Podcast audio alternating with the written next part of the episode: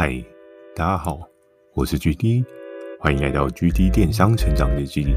透过每周十分钟的电商成长故事，帮助你更加理解电商市场的运作。那在上一集呢，跟大家分享到，Strong 毕业之后，其实每次在职场上面或多或少都会遇到一些分分合合的局面。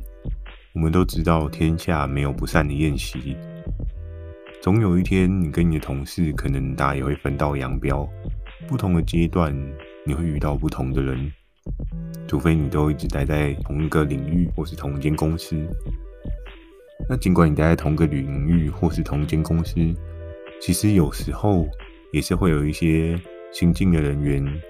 新手的进入，就让你有不一样工作上面的感觉。那在时装离开之后呢？虽然我跟 Ice 我们两个手上并没有拿到比较强势的合作伙伴，而在上一集呢，我有跟大家提到，其实 Ice 大概是在三十二到三十五之间的水位，而我呢，差不多是在四十左右上下水位，所以其实我们大概都还有差不多三分之一或是四分之一的目标需要去努力完成这样子。其实雷恩大帅非常的认真去 push 我们。因为他也意识到，他好不容易拉拔长大的 member，如果没有好好的去努力达成目标的话，接下来就会面临淘汰的命运了。其实，在制度下面是还蛮现实的。如果你没有办法到达以对应的水准的话，也必须要按照公司的规则来去离开这个领域。所以在当时呢，其实雷恩大帅他就找了一些比较资深的业务来。来帮我们一起想办法。那首先第一个跟我们聊的呢，这个就是 P 哥。P 哥就是上一次我有跟大家提到应援合作伙伴的那一集，他就是主要带我去拜访神仙大佬的那一位。他其实 P 哥这个人也蛮有趣的，他脑袋里面也有很多不一样的策略心法。他过往其实之前是。EC 平台的 Art，然后到后面也才来到这间公司。那在当时呢，雷恩大帅常常就是找皮哥跟我跟 Ice 四个人讨论说：“诶，那你们觉得现在还有什么样的方式可以帮助你们赶快至少突破那个终点线？其实也不算终点线，就是中程休息站，就如同马拉松一样。因为其实整个路程并不是只是。”那个简单的五十万的 target 而已，你还有下一个阶段的一百万 target，所以在这个过程当中，每一步的奔跑其实都极其重要。你要努力的爬，努力的去试，才有机会到下一个进阶的可能。那在当时呢，很多次 P 哥就会跟我们讲到他过往的故事。他过往的故事是在于他刚开始进了这一间公司的时候。其实他曾经一度也是被雷恩大帅发了通知信。这个通知信是什么呢？会通知你说：“哎，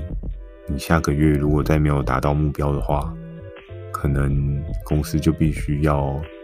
让你去其他领域尝试喽。”这是一个比较婉转一点的讲法。比较直白一点呢，就是不好意思要请你离开喽。所以其实以前来到这边的丁哥，他也有遇过这样的经历。他在当时有跟我们分享说，他当时收到这封信呢，他自己内心的压力也是蛮大的，因为等于是有点被告知说，你未来有可能要离开这间公司的命运。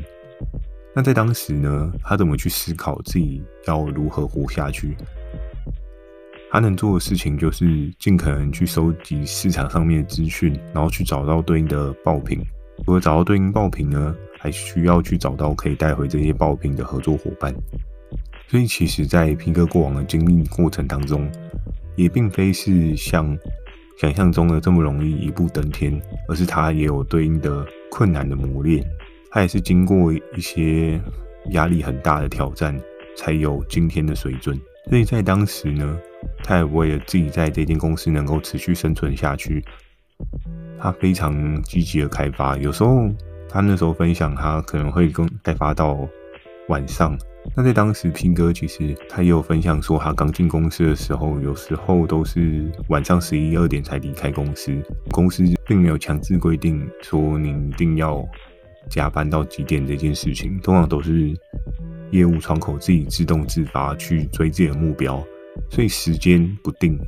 那你今天如果业绩非常好，你要准时下班也没有太大的问题。不过多半因为大家对于自己的 KPI 的那个目标有对应的执着，所以没有达标的人通常会稍微有比较晚一些。那像是包含我自己，我在初始的时候，之前有跟大家分享到，因为我自己当时住在基隆，所以我必须要，所以我必须要提早起床去做通车，然后通车到台北。但那时候是非常的。殷殷切切想要我自己可以达到对应的目标，所以我早上我都会提早到公司。通常我到公司的下一个进公司的人，要么不是最上面的老板，不然就是可能我们的业务助理，因为他有带小朋友上下课的那个需求，所以他也会还蛮早到的。那像 P 哥当时呢，有时候他不会早到，但是他会比较晚下班。有时候就是到十一二点，因为他可能有可能手边有很多的合作伙伴需要去讨论一些对应的提案配套这样子，所以在当时呢，平哥也有特别跟我们讲说，其实每个人都会遭遇到这个困难，但是你就是要努力的去尝试每一个可能，尽管你可能已经被发了通知，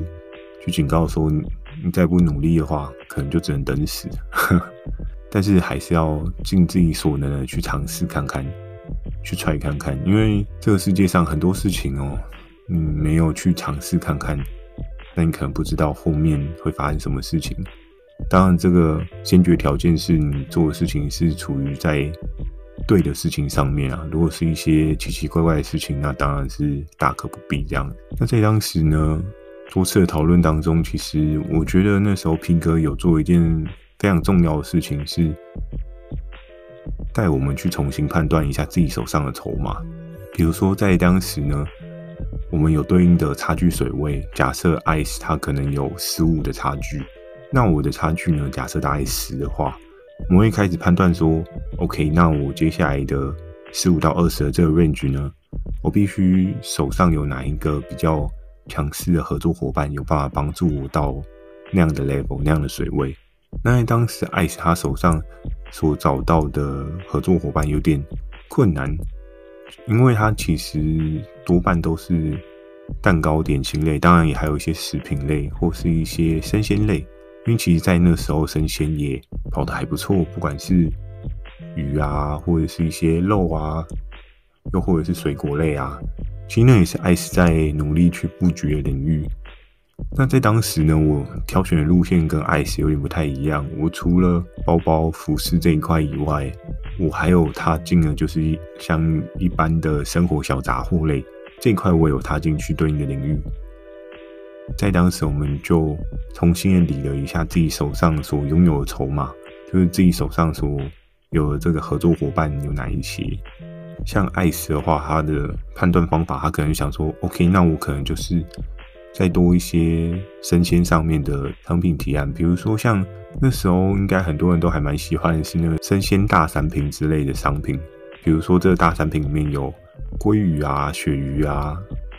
然后还有其他的鱼种，然后去凑成一整包的组合包，让家庭主妇在每天的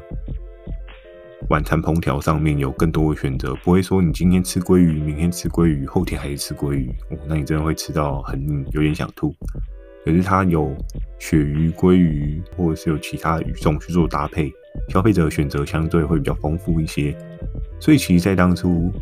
那个时候平哥就跟 ICE 讲到说，那还是你在生鲜这一部分可以多下一点功夫，然后去看一下其他的人，就是这一类品相卖的好的是哪一些。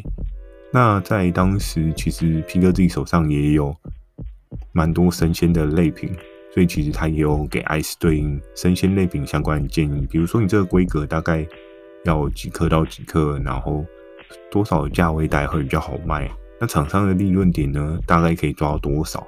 其实在那时候就有一个还蛮明显的轮廓去做一些搭配。主要也是因为那时候主流市场包含像是 MomoPC，其实他们在生鲜上面是相对比较薄弱一些的，因为他们还是在于比较常温的产品去做一些曝光露出，然后去投放广告资源。生鲜在那时候最大的痛点应该就是在于冷藏冷冻不方便，然后费又很高的这个问题。就常常很多做生鲜的厂家，他们遇到一个问题是产品失温，又或者是那时候。物流他们的冷冻运送车的那个冷冻设备不是太 OK，所以常常一整车的，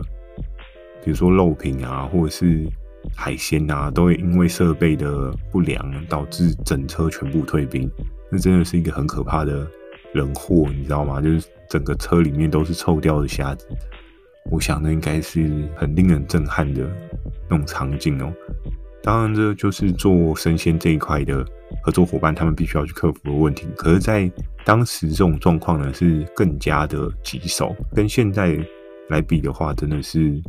很可怕，风险很高。当然，他们利润可能也是抓的相对比较高一点。可是，我们也知道，近期物价，或者是原物料都有一些涨价的状况。那更不用讲这几年一定。是越来越贵嘛？不可能，你十年前吃的虾子一只十块，你现在吃的虾子一只还是十块。或许你会说，但我真的有吃到诶，那你可能是真的很源头、很源头的产地，它没有任何利润，你才有可能做到这种价格。又或者是你自己的亲戚是捕鱼的，那当然那就无可厚非，他捕来给你吃，也没有什么成本上面的考量。好。讲的稍微远了一点，那我们再拉回来，刚刚是平哥对艾斯所讲到的一些手上筹码判断。那在我的手上筹码判断呢，其实平哥他自己主要在服饰跟像是包包配件类的东西，他并没有很深的一些琢磨，所以其实他这一块就比较难给我一些建议。但他给我最简单的建议就是，那你可以去，你还是可以维持你的高提高的数量，然后看能不能就是。我们在那个时候有讲一句叫做“乱拳打死老师傅”，就是当你今天出的牌比较多，那你在这个领域中奖的机会就比较高嘛。因为你今天多撒一些抽奖券在那个对应的摸彩箱里面，你被上面的人抽中的可能性就会变高。这个是大家有的基本常识，这样的。所以在当时呢，平哥就有跟我提到一件事情是。你有没有想过另外一个方法？就是你手上如果有比较强势的合作伙伴，他资金水位还不错的话，你要不要去看一下其他业务窗口他们手上所有的牌，是不是你可以透过递出挑战书来吃下别人的提案档次这件事情？那在当时呢，其实我已经有了前面的一两次的成功经验，所以其实我自己也是相对。会稍微比较有信心一点，因为我会觉得，哎，好像其实跟人家打架不是这么可怕，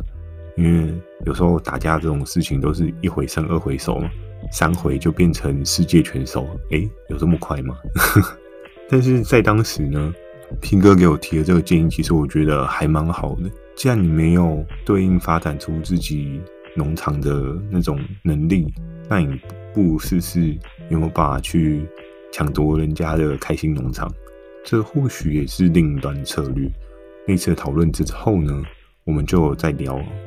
就在讨论说，哎，那我应该要 target 什么样的目标？那我应该要做的是什么样的状况？之前前几集有跟大家提到，那时候雷恩大赛有开给我一个 target，就是我要狙击对面团队的安娜贝贝。那安娜贝贝她主要是做服饰类嘛，所以我手上的。对应，比如说像 S 哥这样类型的人，就可以有效的帮我去狙击像是安娜贝贝的商品提案。对，那在那时候呢，我就思考了很久，我也观察了很久。当然，其实安娜贝贝她本身不太是主动型的攻击者，她比较是被动型的防守者。所以在当时呢，我也做了蛮多的分析，有去看了一下。她到底有什么样的品相是 OK 的？因为其实，在当时安娜贝贝她的整个的业绩水位，其实它已经是超过五十，甚至如果我没记错，应该有七十的 level 吧。所以假设在当时的我是四十的水位，那我要做的事情只是从对方的七十去把它变成六十，然后我自己有五十的这个水位，那我就过关了。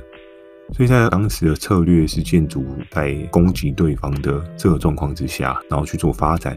那在后续，我自己心里大概有一个基础的方向跟目标，所以我大概就做一些不一样规划布局。那我在下一集呢，也会跟大家分享我这个目标定下来的下一步，我做的是什么，